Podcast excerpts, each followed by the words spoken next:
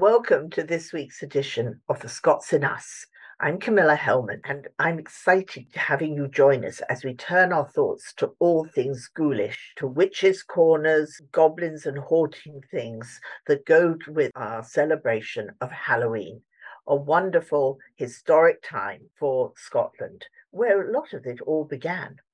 So let's begin with a conversation with the Abbotsford Trust head, Giles Ingram, who's going to take us into the world of Sir Walter Scott and ghosts and goblins. Thank you, Camilla. I nearly went, ooh, spooky to, to start that off. But I think, first of all, we have to change many modern uh, perceptions of uh, where Halloween started and lay claim firmly for Scotland, because the term Halloween has been used in Scotland for generations, and in Ireland as well, for that matter.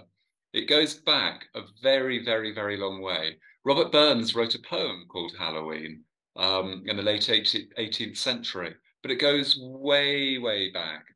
So actually, many people think that it goes back to Celtic times, and it's commonly believed that the Celts would celebrate the end of harvest, the end of summer, the end of plenty, um, at the end of October, Um, with a festival which then ultimately became and morphed into what we know as Halloween today. What they did was they were very much celebrating that turn of the season from plenty to, to winter, where food would be short and the cold would be setting in, which they associated really between life and death, that, that, that split between good and evil. So at that festival, they would light big bonfires in the villages. They'd have to extinguish your own fire in your cottage, and the big bonfire would ward off the evil spirits. You'd then take a bit of that bonfire and you'd use it to, to light your own lights. And ultimately, over the years, that turned into neeps, turnips, carving turnips, putting your candle in your turnips.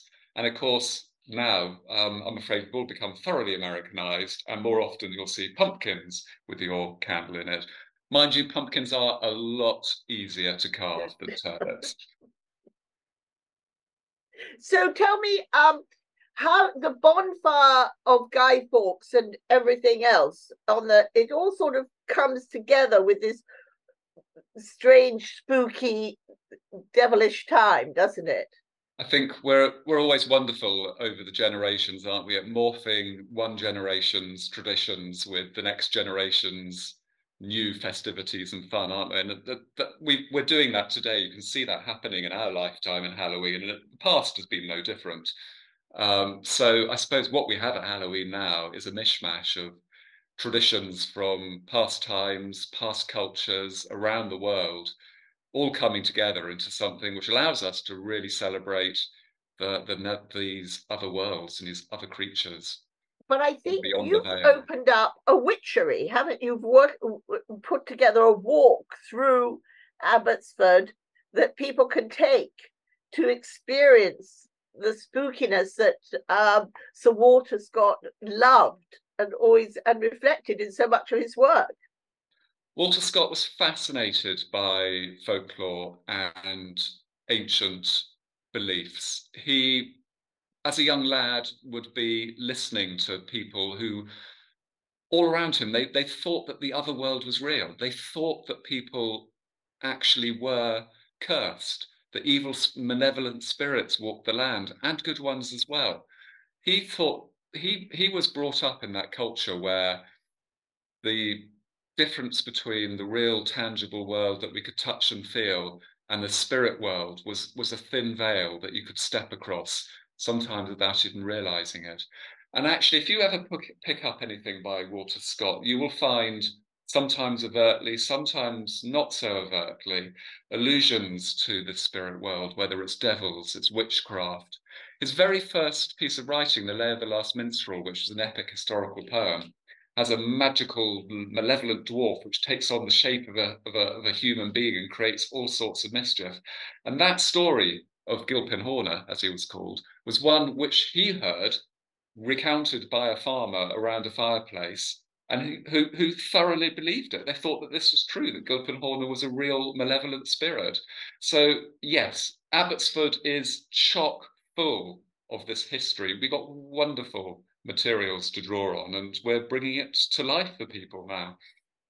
So this is a new a new project, a new experience that people can have now um, of the of the this side of his work. Yes, what we wanted to do is find a way to draw out all of these interests of Scott and these stories that he recounted and he retold, and we wanted to be able to do it in a way which would be fun for every generation, so children through to grandparents. So earlier this year, we opened a folklore sculpture trail, and we've called it Witch Corner, uh, because Scott called his corner of the library, uh, which contains the world's foremost collection of books on Scottish witchcraft and wizardry, he called that corner of his library Witch Corner. So perfect name. We've created this in a lovely little bit of woodland near the house, and there are twelve sculpture points, each of which tells one of those stories. So one of them, I, I, I love this one. Of course, we've got to have the witches in there, haven't we? Mm-hmm. Did you know that for many, many generations, and you'll still hear this sometimes around Scotland, that um, if you're going to pretend to be a witch, then you have to go around and you have to, as you curse someone, chant, "Horsen Hattuck in the devil's name." You don't hear it quite so often anymore, but Scott was acute, was alive to these traditions. He wrote a book called Demonology and Witchcraft, which I'm modelling for you here, right. A modern reprint of it, which retold those stories, um, but also retold those stories and looked at them with very modern eyes, because, of course, a history of witchcraft isn't always one to be celebrated. There were some dreadful things done to some very, very undeserving women Uh, in the name of witchcraft. Uh, and Scott was alive to all of that. So what we're doing is we're telling these stories of folklore that, um, that people are perennially fascinated with, but we're also telling our history, our cultural history. So it, um, in these coming weeks, um, when do they, but people can go to the go for walks around the uh, the woodlands and the field and the gardens of Abbotsford at any time. But you're you're going to open it up for this very for this experience over a few weeks. So the trail's there all year round. But what we're doing for Halloween, well, of course, we're going to bring it to life. So okay. We're going to add more magical creatures. We're going to have talking trees, uh, as you do. Um, we're going to bring those sculptural installations to life. The witch's cauldron will be magically emitting light, and baubles and glass and all sorts of things will be coming from it. And we're going to really bring it to life in a new way. So there's going to be sound, there's going to be lights. Um, and yes, you'll be able to walk, walk it and actually hear from beyond the veil as well as see it this time. Well, I think Sir Walter will be approving of this, because he he loved um, anything that was different and and had lots of sparkle. His entertaining everything was always larger than life, from what you've you've told us. I like to think so too. He he knew how to have fun, and he knew how to capture people's imagination. And what we're trying to do is capture some of that Scots spirit and entice people into a, into another world at Halloween and uh, and the rest of the year with the trail. But uh, yeah, we we we think that hopefully, certainly, younger children will will look at Walter Scott's stories with new eyes. Well, I also stories. think that it'd be lovely over that period if we asked you to do some readings um, that maybe um, that because there are some wonderful passages that he that he wrote in certain books, didn't he? There are uh, fantastic passages. Um, I'd love to read you about Gilpin Horner. I'd love to tell you about the elf arrow workshops, where they were making the elves, which were pretty evil-looking creatures, wonderfully brought to life in cartoons by a celebrated cartoonist called Cruikshank. Sit in caves and hammer out, like blacksmiths, these arrows for the witches to shoot down on, on those poor people as they went past. The wizard Michael Scott, who wrote books on alchemy in Italy, Uh, came back to Scotland, was buried with his books because they were considered to be too magical and too evil to be opened anymore. um, buried at Melrose, according to Scott. Yeah, there are so many amazing stories to tell. Well, why don't we, when you, because you're coming across the pond for a few days, um, whilst you're here, because it will just be before Halloween, why don't we sit down and maybe do a quick, um, you know, uh, that you read some of these and we can insert them into how the Halloween spirit of Abbotsford. That's a lovely idea. Would you like me to dress up as well? Oh, my goodness gracious. Well, how can we refuse? But thank you very much. It's been wonderful to chat with you today. And so for all that want to go and take a walk at Abbotsford and go to the witchery, Um, now's the time to plan it. Take care. See you soon, Giles. Thank you, Camilla. Goodbye, everybody. And so now, having visited with Giles at Abbotsford and discovered the Witch's Corner, let us find out a few other things that you could be enjoying during Halloween in Scotland.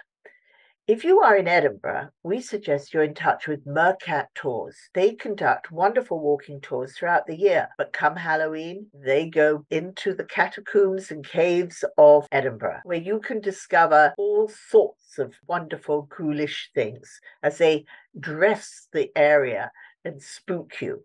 There are tours for adults, and there are then those that are more designed for children. So they're all marked accordingly so that you won't upset the young ones too much. We then also would like to tell you about the Ballantyne Bar Society Parade, which will be happening on October thirty-first at seven p m down at Holyrood Park. This is a wonderful Halloween experience, and we do suggest you find out more about it at the details below. And so thank you for joining us today as we delve deep into the ideas and thoughts of Halloween and all the history from Scotland around it. Join us the first and third Monday of the month for another episode of the Scots in Us. And follow us on all social media channels or visit our website, american scottish foundation dot org. Until then.